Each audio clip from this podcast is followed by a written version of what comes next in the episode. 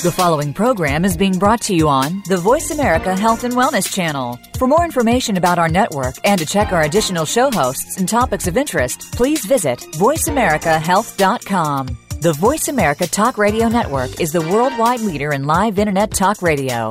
Visit VoiceAmerica.com. The views and ideas expressed on the following program are strictly those of the host or guests and do not necessarily reflect the views and ideas held by the Voice America Talk Radio Network, its staff, and management.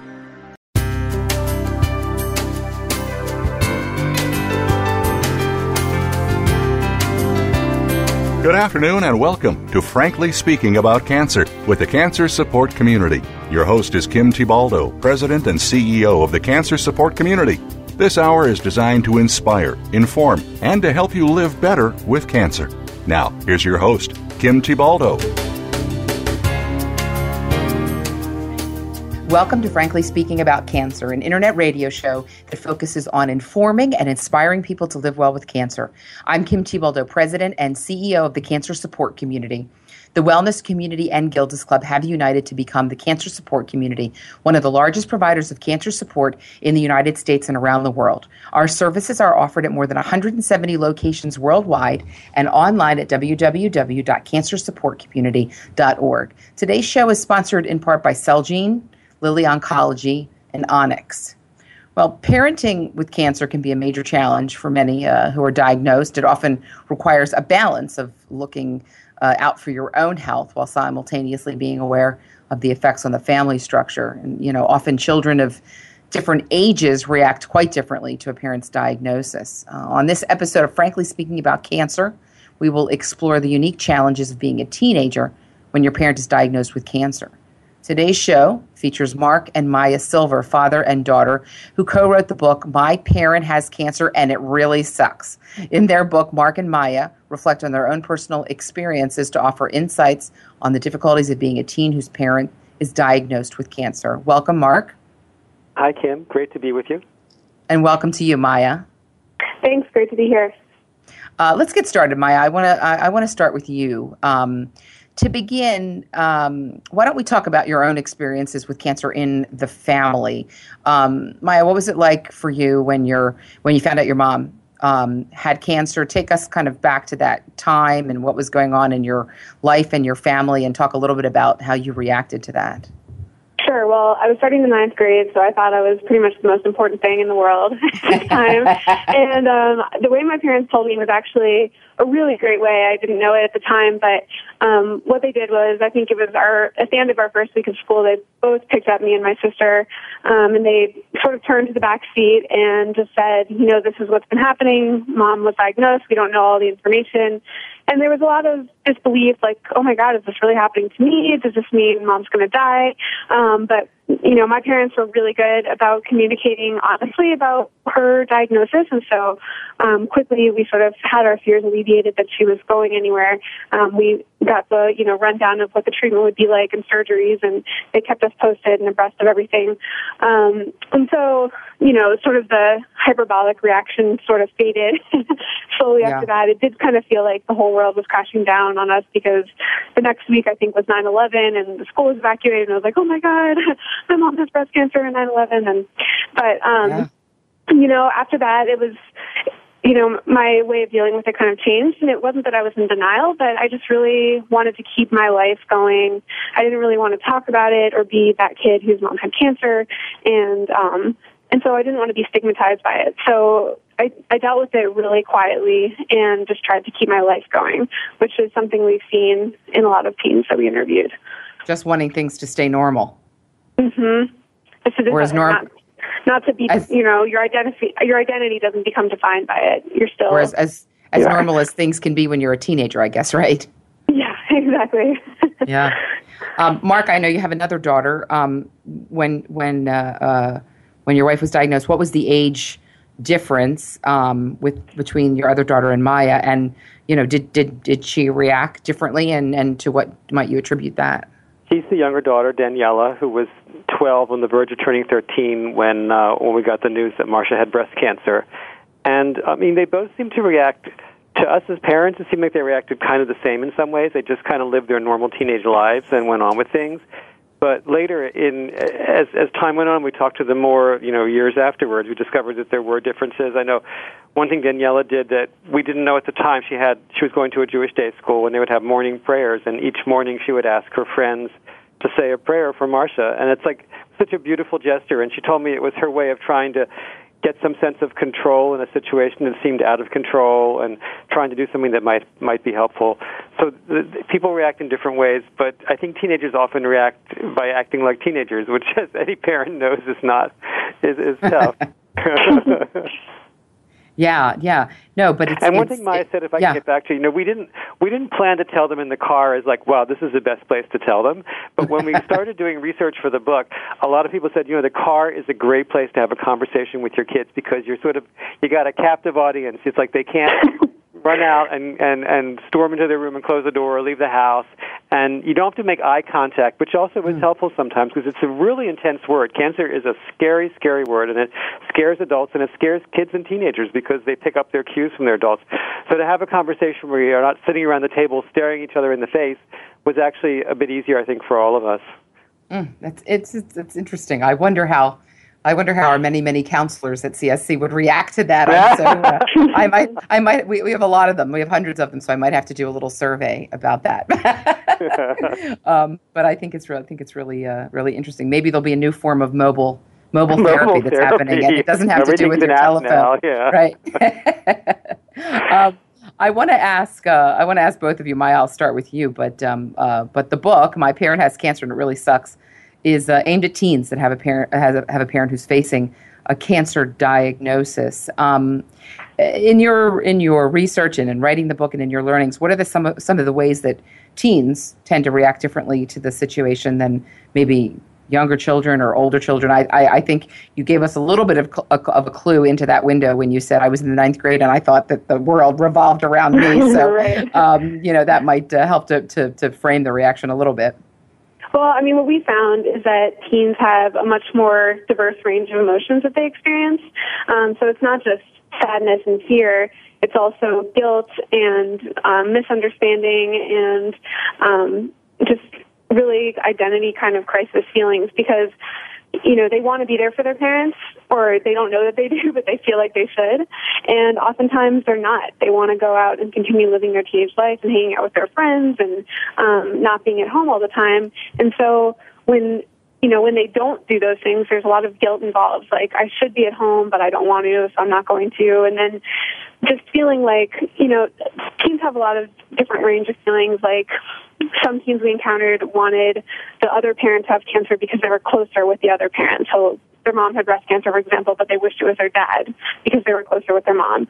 And so they're experiencing these you know, kind of crazy emotions that make them feel like maybe bad people. And so a lot of what we try to do is normalize those types of emotions. Like there are other teens feeling this way. It doesn't mean you're a bad person. Like it's normal that you don't want to be at home. Um, and so it's just a lot more complex, I think. And, you know, compared to older adults, I'm not really sure exactly how that would compare, but I think there's a lot of misinformation with teens and they do a lot of probably these days even more so googling and just looking for information online and what they Mm. find isn't always relevant and so they probably you know a lot of them had distorted um, understandings of what was going to happen to their parent. When they first found out that their parent was diagnosed like they looked something up online or a friend told them oh well you know people with cancer die things like that. And so we try to in our book have some information that's teen friendly and sort of bust some of those myths and addresses common misconceptions Yeah, um, I, you know, I, I think that um, you know, as you said, sort of, we're, we're, we're, you know, teens are in this space where they're incredibly self-involved. I remember talking to one um, one mother who was going through chemotherapy and lost her hair, and um, she told me that her daughter asked her to drop her off a block away from school um, Yeah. because she didn't want her friends to see her mom with no hair. And you know, her mom was one of those moms who said, "I'm not wearing a wig. I'm not wearing a scarf. I'm not going to do. You know, that's it's not comfortable. It's it's hot. It's you know, this is this is kind of what I'm going through right now. This is my reality." And she just the daughter wanted nothing to do with anybody seeing her mom that way. You know, without uh, without hair. So you know, again, not taking sort of the mom situation into account, but sort of how are my friends going to react to this? That was sort of the driving right Yeah, and what we hope is that like parents would under would read the book and understand this too. Like you would think, oh my God, how could my kid think that? But in fact, that's like Maya was saying, that's a normal reaction for a teenager to have. They don't want to be the one with the bald mom or the bald dad because of chemotherapy. And if a parent can kind of understand that, that it's not coming from a place of of of of dislike or hatred, it's just like an honest reaction that these kids are in a stage where they don't want to stand out. And and that's one of the things that was so interesting in doing this book that in a way you'd think, oh, it would be so much harder for a young kid to face a parent's cancer, but a lot of the um specialists and experts we interviewed said it's really very, very tough for teens because they're in a stage where they're pulling away from the family and they're forming their own identity. So they're out with their friends, they're doing their own thing, and then all of a sudden here comes this disease, this cancer, and it kind of yanks them back into the family fold, you know, against their against their wishes. So it creates a lot of tension and mm. and and a lot of uh, difficult situations and reactions that that both teens and parents might not understand at first. Yeah, yeah. Um, we've got a, just a couple minutes till our first break here, but um, Maya, I, you know, certainly one of the most valuable aspects of this book is your collaboration you know, with your father brings together this perspective of a, of a parent and a teen. Um, tell me just to, for a minute or two about that collaborative process and and um, and how you felt your father's perspective as a parent helped in, in in both guiding your experience and in being a collaborator on the book.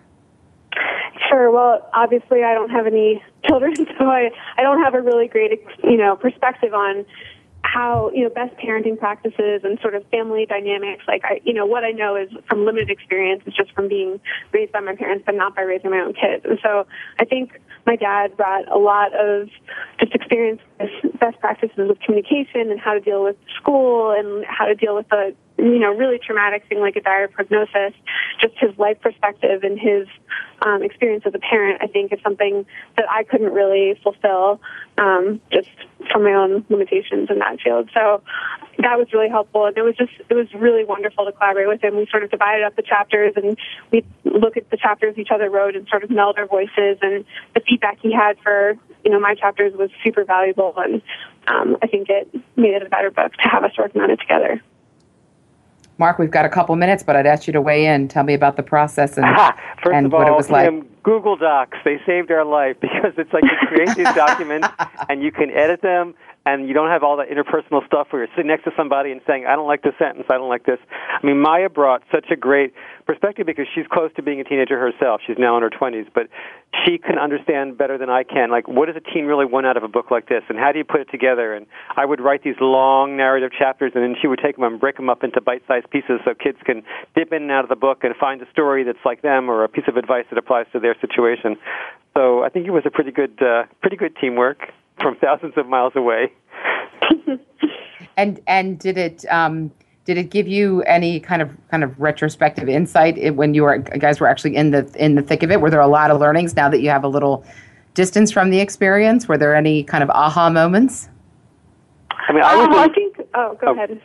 I was surprised at how deeply both kids were affected by Marcia's cancer experience because at the time, like mm-hmm. I said, they seemed like they were just like riding it out like normal teenagers, and they got on our nerves, and we got on their nerves, and and yet in, in talking to Maya and Daniela, you know, in depth for this book, you know, years later, you could just see it shaped their relationship with each other. I think it brought them yeah. closer together. But I'll let Maya talk yeah. about that and and so their Maya, relationships yeah. with us as well. Yeah, absolutely, Maya. I'm going to come back to you on that. Um, we're going to take a quick break here. We're talking today with Mark uh, and Maya Silver, a father and daughter team who co wrote the book My Parent Has Cancer, um, and it really sucks. It's a really a reflection of their own uh, personal experience. It's offering insights on the difficulties of being a teen whose parent is diagnosed with cancer. This is frankly speaking about cancer. I'm your host, Kim Thiboldeaux. We're going to take a quick break, and we will be right back.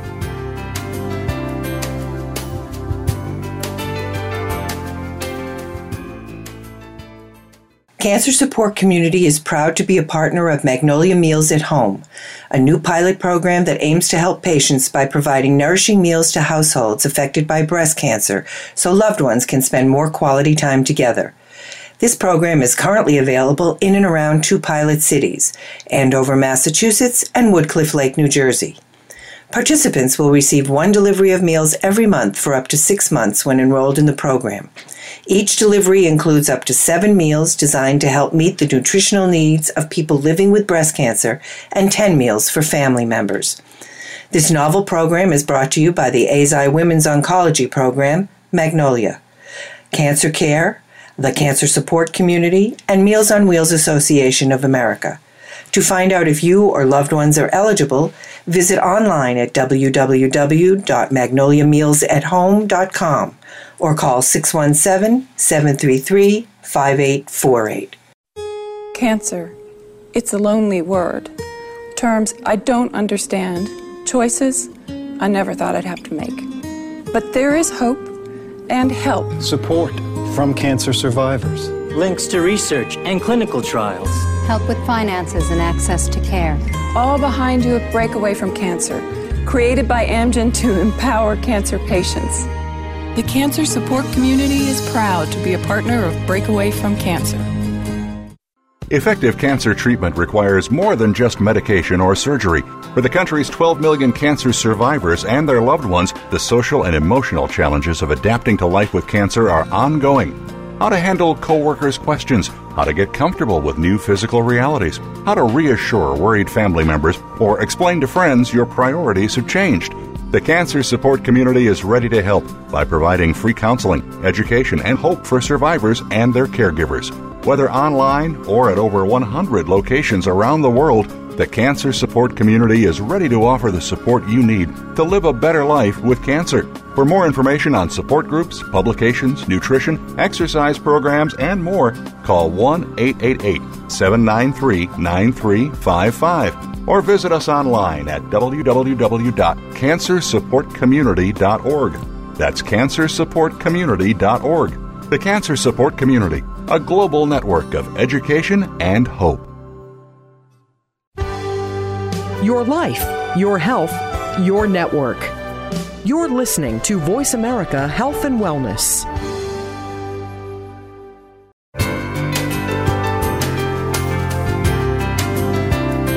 You're listening to Frankly Speaking About Cancer with the Cancer Support Community, an inspirational program offering the resources you need to live a better life with cancer. Now, here's your host, Kim Thiboldeaux, President and CEO of the Cancer Support Community. Welcome back to Frankly Speaking About Cancer, sponsored in part today by Eisai, Genentech, and Amgen. Today we're talking about parenting during the cancer journey, and uh, we're talking about Mark and Maya Silver's book, My Parent Has Cancer and It Really Sucks. Uh, before uh, the break, I had a chance to hear from Mark about um, really the process of collaborating uh, uh, with his daughter on this book and and uh, looking back and you know did the really what did the process bring out and and uh, you know were there any aha moments for you guys in collaborating and working on the book and looking back over this experience. Maya um, you know let, let, let me hear from you on that. What what was it? Was it was it painful working on this? Was it uh, was it uh, cathartic? Was it you know what was the process like for you? Yeah I was I would say cathartic. I mean it was actually it was a really awesome experience for me because, you know, like I said before, during my mom's cancer, I really didn't want to think or talk or ruminate upon it at all. And yeah. Um, yeah. then after she recovered and she had a relapse, thankfully, I was just kind of something I stored away in, in memory and didn't really revisit. You know, like I didn't bring it up with friends. I didn't. I never really talked about it or thought about it. It was just something in my past. And so until my father and I worked on this book, I hadn't really um, had a chance to kind of reflect so deeply on the experience that I went through. And that was probably the most I thought about my my mom's cancer since it happened. Um, and it was really interesting interviewing all these teens and hearing their thoughts and um, having those thoughts sort of remind myself of what I was feeling at the time and take me back to that place and sort of process um, what I went through and you know how I dealt with it and why. And so I think it really uh, you know illuminated a lot for me about how and why I reacted the way I did and how I coped and how I'm different for it now. So it was a very interesting experience. So what sparked, so what sparked Maya the the thought or the idea of wanting to do this book in the first place? Well, it was my dad's idea. he gets all the credit. so, so, tell um, me about that for a minute, Mark. What was the what what came into your mind when you thought, "Oh my gosh, we should write a book about this"? Well, actually, it was a friend of mine who uh, runs a Gilda's Club's idea, uh, Anna Gottlieb in Seattle, who sent me a note one day and said, "Mark, your next book should be about how teenagers react to a parent's cancer." I had mm. written a book mm. called Breast Cancer Husband before uh, before this one, about how all the clueless men uh, don't know what to say and do when their wife is diagnosed with cancer. And I just I never really thought about teenagers and my friend Anna Gottlieb, um, her Gilda's Club runs an essay contest for teens talking about Yeah. how they've been affected by cancer, as, as I think a number of, of Gilda's clubs and um, I don't know if Cancer Support Community does as well. But it was amazing. These essays were often about a parent, and they were so deep and darkly funny, and just like full of like genuine emotion and. And it just surprised me how you know the, the the the intensity of feelings that these kids had facing a parent's cancer. And when I read them, I thought, oh my gosh, there really is a book. And we included some of the essays in our book, uh, sort of just to give people that sense of what these kids were going through. Yeah, it's a wonderful inspiration. I know that's a great, uh, a great contest that they run out of our Gilda's Club there in Seattle. That's uh, Yeah, that's yeah, that's- really, really yeah, is. wonderful, wonderful. Because I Um, mean, like I was saying before, I just I just always thought, oh, they're teenagers, they can deal with it, they're practically grown up. And then, like I said, going into the research, you find out it's really, really tough for them because of the stage that they're in, because of being a teenager. Right, right, and all that comes along with that. I remember I was. Um, we do a lot of work with uh, with our friend Ted Kennedy Jr., who of course had cancer himself. Mm-hmm. You know, as a teenager, and he said, when you're a teenager, if you, you think you get a zit, and it's the worst thing that could happen. That's to you. right. That's right. And here I was in, in the hospital, and they're telling me they're going to take my leg. You know, instead, instead I thought my life was over. You know, um, but um, you know, Maya, I just want to go back to the to the school conversation for a minute because we know that one of the most difficult parts of being a teen period is dealing with things you know in school. But then you know certainly when a parent has cancer that's just sort of exacerbates everything again in a in what we know is a very challenging time in an in an adolescent's um, life. So tell us you know how you dealt with that or maybe didn't didn't deal with that. The whole idea of your peers at school and your mom dealing with cancer did it come up? Were you embarrassed by it? Was it something you wanted to talk about? You know how did that go Yeah, I mean, I wanted my friends to know just sort of so they knew what was going on, but I really never wanted to talk about it. So I kind of told each one one by one or like a few together at lunch. And then they would ask me periodically, like, how's your mom doing? What's happening with your mom? And I would just kind of give like one word, really curt answers um, and brush it off. And, you know, after the fact, they were always like, why did you, why didn't you ever want to talk about it? And I was like, I don't know. I just didn't want to talk about it.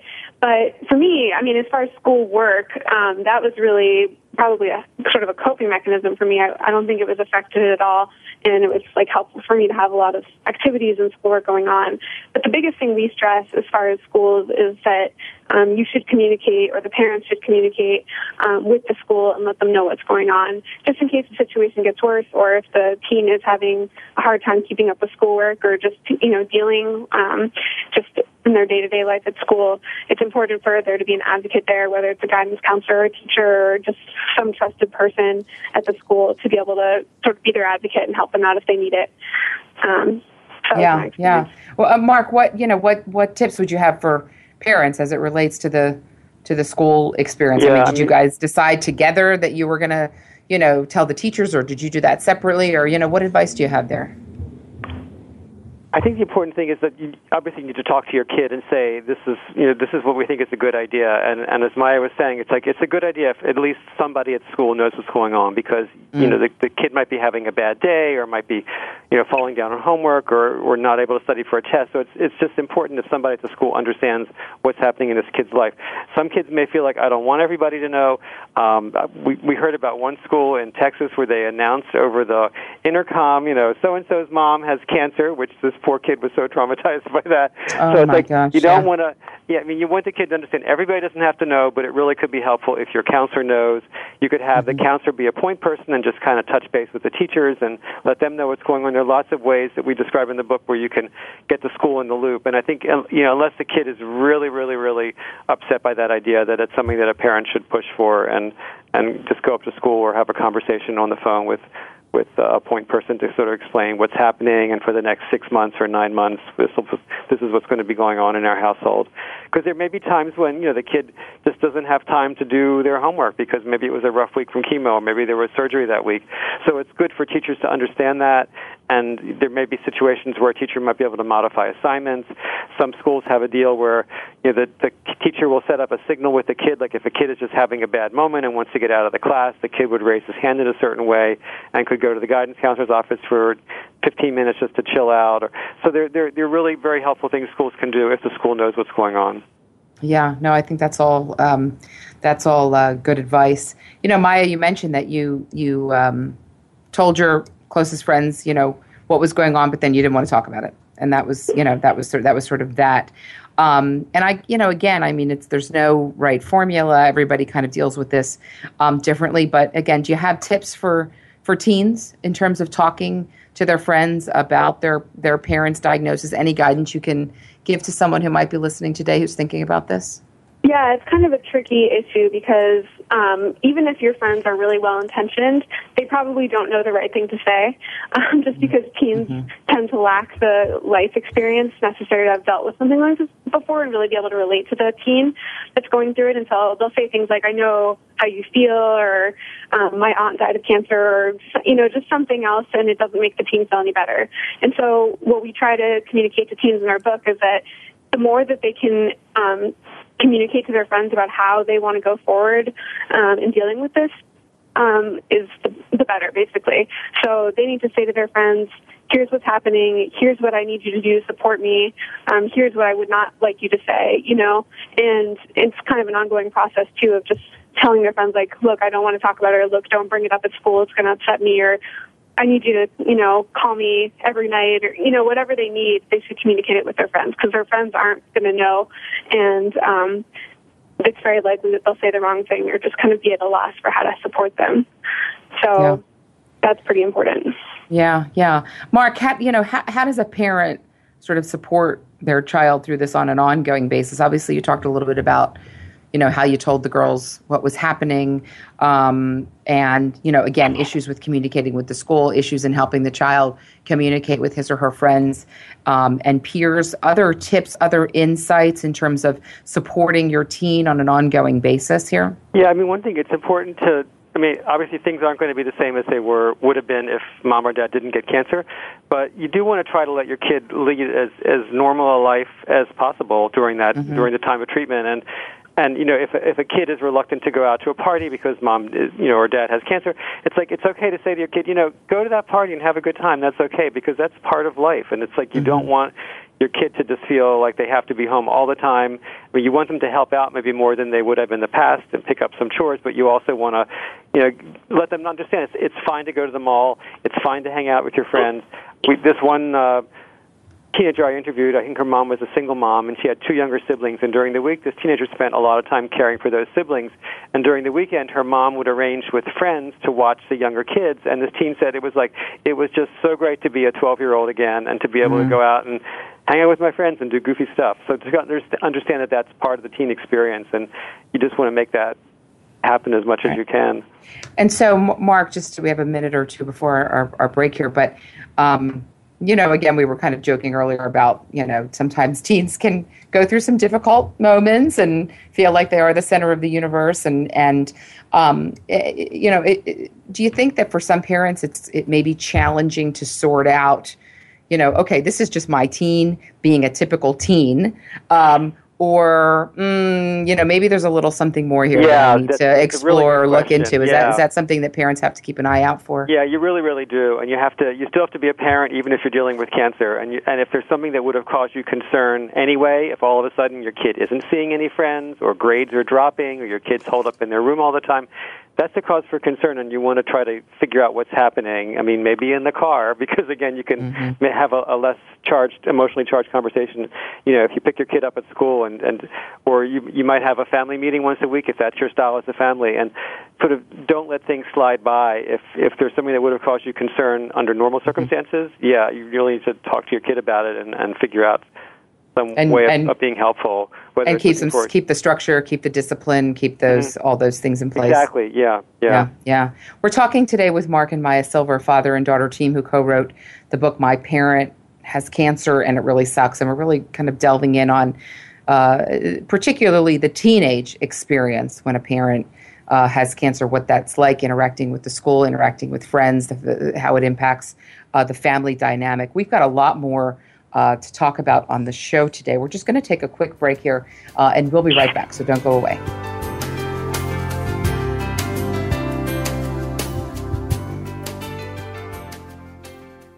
Hi. I'm Nick Nicolaides, President and CEO of Morphotek, and we're delighted to be a sponsor of Cancer Support Community's Frankly Speaking About Cancer series. Morphotek and its parent company, Eisai, are committed to human health care, and we recognize that patients and their families are the most important participants in the healthcare process. We salute our global advocacy partners who are devoted to improving the lives of people touched by cancer every day. People living with breast cancer often find it difficult to ask for help, and many of the people in their lives want to help but don't know how.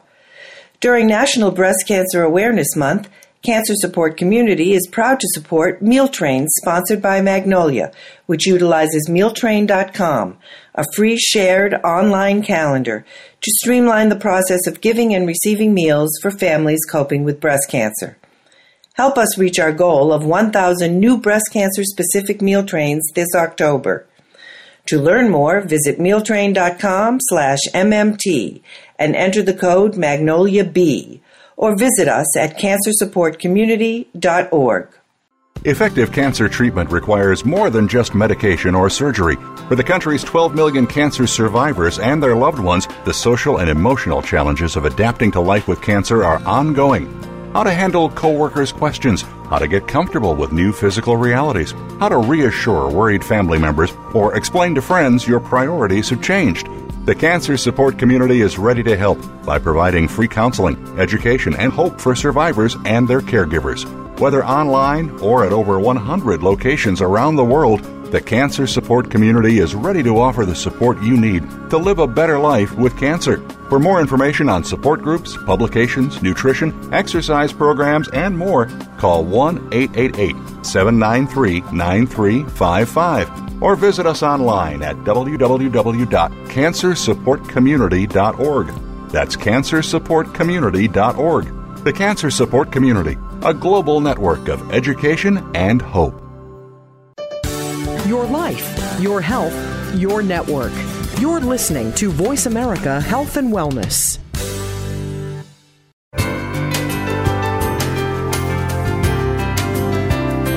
You're listening to Frankly Speaking About Cancer with the Cancer Support Community, an inspirational program offering the resources you need to live a better life with cancer. Now, here's your host, Kim Thiboldeaux, President and CEO of the Cancer Support Community. Today's episode of Frankly Speaking About Cancer is sponsored in part by AstraZeneca, Millennium, the Takeda Oncology Company, and Purdue Pharma. We're joined today by Mark and Maya Silver, father and daughter co authors of My Parent Has Cancer and It Really Sucks. We're talking today about parenting and cancer. Let's uh, learn more about the different ways that teens may react to a parent's cancer. Um, Mark, you recently wrote an opinion piece for Time magazine called uh, How Teens Cope with Cancer The Fault is in Their Brains. Um, in the article, as well as in your book, you touch on uh, how many uh, teens often avoid spending time at home or with the family when a parent is going through uh, treatment. Can you expand on that idea in particular a little bit and explain why teens may react in this way? Yeah, it's a, the disappearing teen phenomenon. Yeah, I mean, it's sort of a little bit of what Maya was talking about that some teens just want to be out of the house and hanging out with their friends and not home. And, and it doesn't mean that that teen doesn't care. It just might mean that it's really hard for that teen to see mom or dad going through cancer and maybe the sight of their bald head or just them not feeling well and and, and you know, holed up in bed rather than being out and being active is really really hard. So some teens seek that kind of solace with their friends and activities and, and all that kind of stuff, and and that's normal. It doesn't mean that they don't care. It's just that's their way of coping. And and other teens. There, there's a term we learned in doing the book called parentification, which is when a kid uh, takes on responsibilities and chores that usually would fall to a parent. And it doesn't just happen when there's cancer in a household, but it certainly can happen. And some teens kind of go to that extreme where they want to take on all the role of roles that a parent would have taken on and be a caregiver to younger siblings and if they have their driver's license to drive carpool to pack lunches to do chores at home and that's a really tough that's really obviously that teen cares but that's really hard for the teen because they're sacrificing a lot of their teenage life and that's where you'd want to as a parent maybe try to encourage them to disappear once in a while and have have yeah. some relaxing downtime yeah so talk about you know again as you talked about two sort of different reactions, um, the, the, you know the disappearing uh, teen and the uh, parentification. Um, so how can parents really work around those responses so that the family you know still spends time together, but you know while also allowing for the teens to have time to themselves? I mean, what are some some of the sort of communication and you know scheduling and practical mechanisms that parents can employ? Um, I think part of it is just like if the kids understand what you need from them, that's very helpful instead of just this free floating sense that, oh my God, I need everything from you. If you could say to, you know, if you have two teenagers and you could say to one, you know, hey, can you handle the, the laundry? And the other one, can you handle packing lunch? It's just kind of divide chores up in a fair way so one teen doesn't feel like they're doing all the stuff and the other teen is sort of out, out and about and never at home. But it's tough. I mean, it's tough to change somebody's natural pattern of behavior and, and if if if a kid is I, I talked to families where one kid was you know the dutiful kid at home and the other kid wasn't at home and it was hard it was really really hard and it's like as a parent you you can't force your kid to stay home or go out either you have to sort of work with you know the situation you have so it's tough and and the one thing that was interesting is some of the kids who did spend more time with the parent with cancer look back and they feel really glad that they did that. They feel they had an experience with their parent that their sibling didn't have. So that's maybe something you'd get from reading the book that you know that it's not so awful to to be home sometimes. It, it, yeah, it, it can be really positive. I just want to add yeah. to that and say that I interviewed a couple teens as well in single parent situations that sort of stepped into that um, parentification role, as we're calling it, and you know, there was some sort of snarky years I'm in, like I was 40 years old, like 16 going on 40. but um, I think some yeah. of them really yeah. felt like it was a positive way to help and knew that they really, the mom or the dad um, or whoever really needed the help and that they were valued and that it taught them a lot um, in life and, you know, ended up going into professions relating to caregiving or, you know, cancer organizations mm and things like that. So it can be a positive thing. But do you, don't you think, um, uh, Maya, that it could also, again, if, you know, if you've got a couple different teens and one is the one who's staying home and spending the time and the other one that is the one that's kind of running off, don't you think that that could also create some long term, you know, resentment or perhaps uh, oh, sure. guilt or maybe a fracture in the sibling relationship? Yeah, yeah, definitely. I mean, I, it didn't. I I can think of one example where it was an older girl and then her younger brother and then a single mother. And there was not that kind of resentment between them. I think the brother didn't really do that much, but was kind of around the house. Um, and the older daughter took care of almost everything, um, and including like driving him to school and cooking meals. And that didn't create a rift between them, but definitely I think that's a possibility. That's a and what was and what was your relationship like, Maya, with your sister as you guys were going through this? Question. That's something I actually have a hard time remembering. I mean, we were, um, we definitely, I think, became closer as a result of the stress, like going through that experience together. But um, I think we kind of shared our fears with each other. But you know, like, can you believe this is happening? Do you think mom's going to be okay? Like things like that. But I don't have a really clear memory of what our relationship was like over that time. Like that's something my dad probably has a better idea of, honestly. Um, but that's what I remember from it. Well, yeah, what did you Maya, what did you observe, Mark? Is, Maya said to me that she feels like this that experience made her a, like a little more protective of Daniela, like just looking out for mm-hmm. her. I don't know, is that a fair statement, Maya? Yeah, for and you know that's kind of our relationship now, and I don't know whether that stemmed from that experience or if that was just something that sort of evolved or naturally our relationship. So, but that's definitely prevalent between us. What's the, what's the age difference between the two of you? Two and a half years. Okay. Yeah. Yeah. Yeah, and okay. what you said before too is Kim is totally true. Like there can really be rifts between the siblings. You know, some, one sibling might feel really resentful of the others, and it's it's just tough. It's a tough situation. There's no magic cure. I mean, sometimes support groups are really helpful. There were a couple support groups we found, you know, aimed at teenagers, and I think it was like such a relief for these kids to be able to come in and pour their feelings out with other teens who understood what they were going through. And we also visited um, these camps called Camp Kesem, which are camps for kids whose parents have cancer, and I think it was a a great experience for like a kid who might be parentified at home to just come for a week to this camp and all you're supposed to do is have fun. And it's like it's such a relief. Suddenly you can just be yourself again and you know for one week everybody who's there knows what you're going through. So there mm-hmm. there are experiences like that that can be really helpful in kind of helping teens cope. Well and we certainly see plenty of you know, plenty of grown adults f- fighting about their parents' oh, yeah. healthcare it's tough. it's tough, yeah. Issues today. So again, layering on some of those, uh, you know, teenage issues can make it um, particularly ca- challenging. Mark, uh, Mark, it sounds like um, it sounds like you know communication, obviously being clear and communicating and, and allowing a you know kind of a venue for that communication is is one of the keys in trying to um, you know to manage through this, and also making sure each child has a, a, an opportunity to express his or her feelings, you know, in their own way, as it relates to their peers, as it relates, um, you know, to, to school, as it relates to kind of all of those pieces. Um, do you have any tips, Mark, for how parents can better communicate with their teens, or, or you know, perhaps provide an, a venue and opportunity for that, or even, you know, even, uh, you know, I imagine some folks are going out and seeking some professional assistance, counseling, and and therapy, and things like that for kids as well who may be, you know, struggling in a particular way.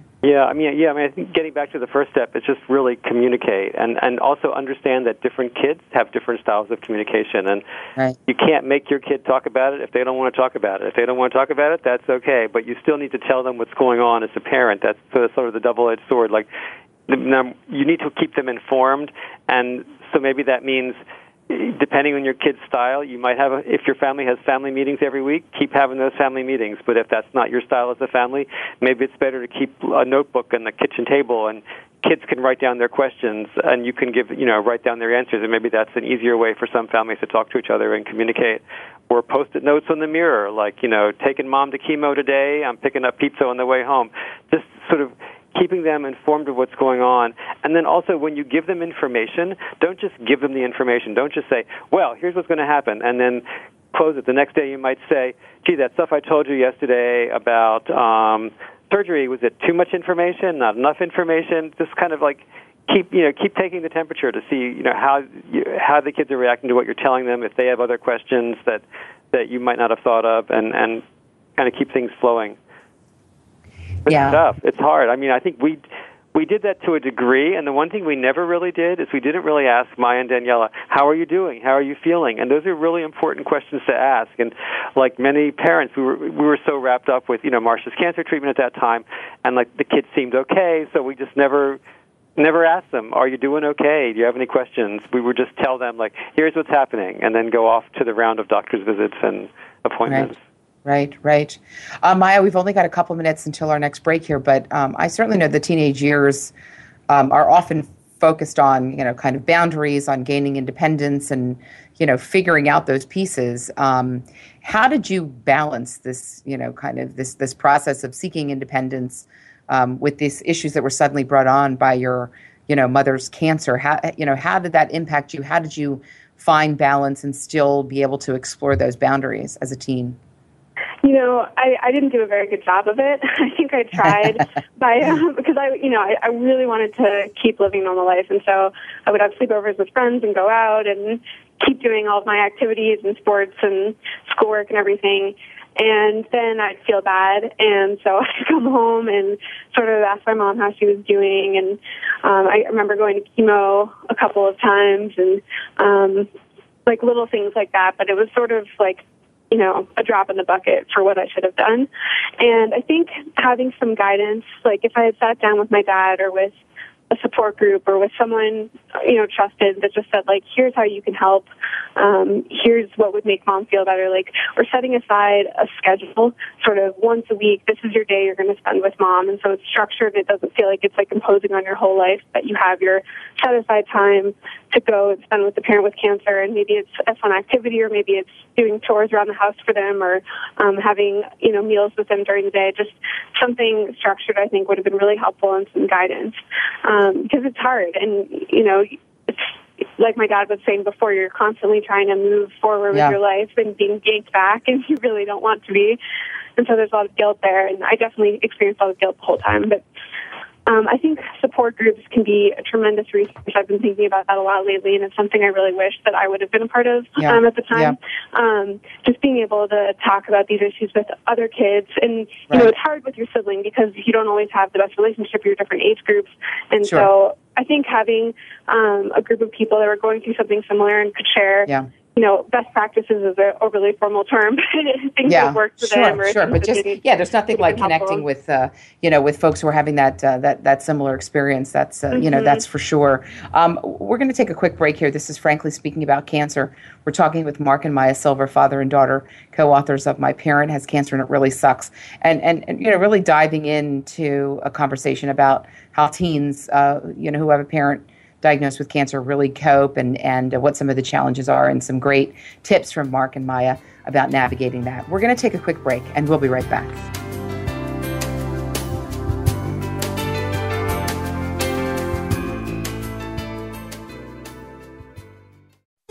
Cancer. It's a lonely word. Terms I don't understand, choices I never thought I'd have to make. But there is hope and help. Support from cancer survivors. Links to research and clinical trials. Help with finances and access to care. All behind you at Breakaway from Cancer, created by Amgen to empower cancer patients. The cancer support community is proud to be a partner of Breakaway from Cancer.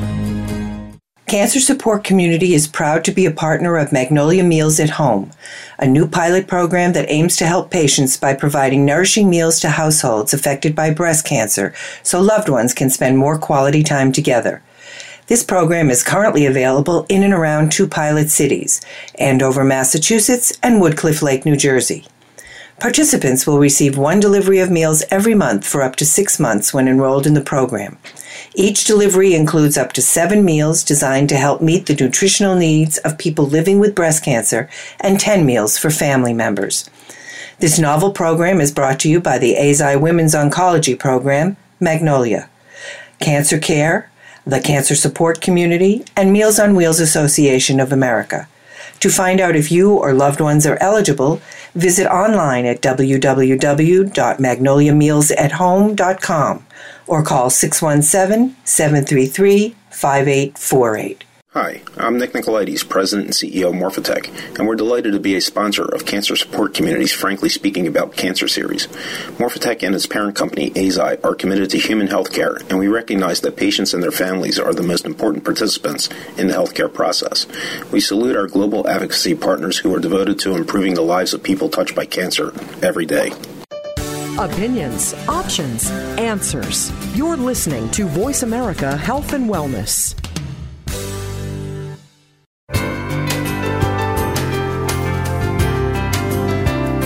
You're listening to Frankly Speaking About Cancer with the Cancer Support Community, an inspirational program offering the resources you need to live a better life with cancer. Now, here's your host, Kim Thiboldeaux, President and CEO of the Cancer Support Community. This is Frankly Speaking About Cancer, sponsored in part today by McKesson's Giving Comfort Program, Bristol Myers Squibb, and Morphotek. We've had a great discussion so far on uh, cancer and, and parenting teenagers. I want to keep going in the uh, sort of final segment of the show today. Um, Mark, we were talking a little bit in the last segment, and maybe for those who are just joining us, um, those jumping back in with us, we can dive in on. Um, you know, we talked about another way that that uh, some teenagers typically react um, to their parents' cancer is to take on the role of, of parent themselves, which we refer to as you know them becoming parentified or parentification. Um, can you just expand, Mark, a little bit more on on that uh, reaction and, and why some teens may take on that role? I mean, I think they do it because they just genuinely want to be helpful, and and and there they are. But I, I mean, I think what's sort of more interesting too, and what's interesting too in a way is the way some kids don't. Like Maya was saying, she wishes she had done more, and I think that a lot of times people in a family assume everybody can read each other's mind. And I remember one one Saturday, Marcia had had chemo the day before, and it was a rainy, cold Saturday in November, and I had been running errands all day and I was dragging in heavy bags of groceries into the house in this rainy cold day and the kids are sitting and watching TV and I just assumed they would jump up and help me and they didn't and um so I think I exploded because you know your nerves get really frayed when you're going yeah. through a cancer sure. experience. Yeah. And I was like, "Why can't you guys?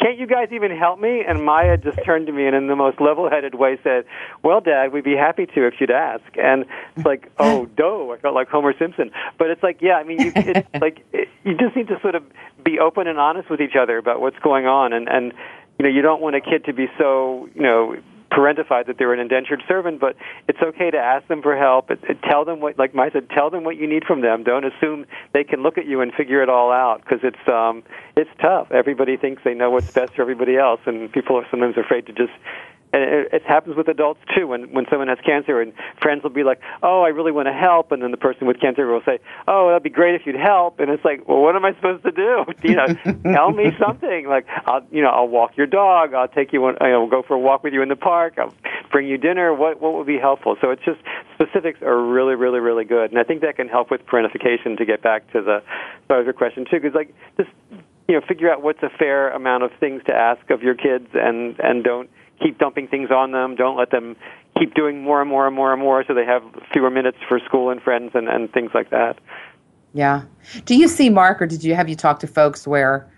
you know the, the you know teens who again as we said are in sort of a fragile state to begin with in terms of their development that they just really went off the rails that they behaved badly that they were acting out that they really kind of did disappear completely i mean have you you know have you seen some of those more sort of extreme reactions yeah we did talk to i mean that's the question is like well would it have happened anyway but we did we talked to about right. 100 teens and in our sample about 10% of them, you know, really engaged in destructive behaviors like dabbling with drugs and drinking, um, arson, hooking up things, just stuff not good, punching holes in walls, sort of just really acting in ways that could they could harm themselves physically and emotionally. And and uh, like I said, you don't know would it have happened anyway. But again, that's where as a parent you just have to really be aware of what's happening. And as hard as it is, you can't just sort of shut the door and being a parent and saying for the next six months we're going to focus on cancer. You have to really, you know, keep an eye on on your kids. And the kids who talk to us about engaging in these behaviors, uh, a lot of them said, "Yeah, I, I drank or I did what I did because I wanted to, like, you know."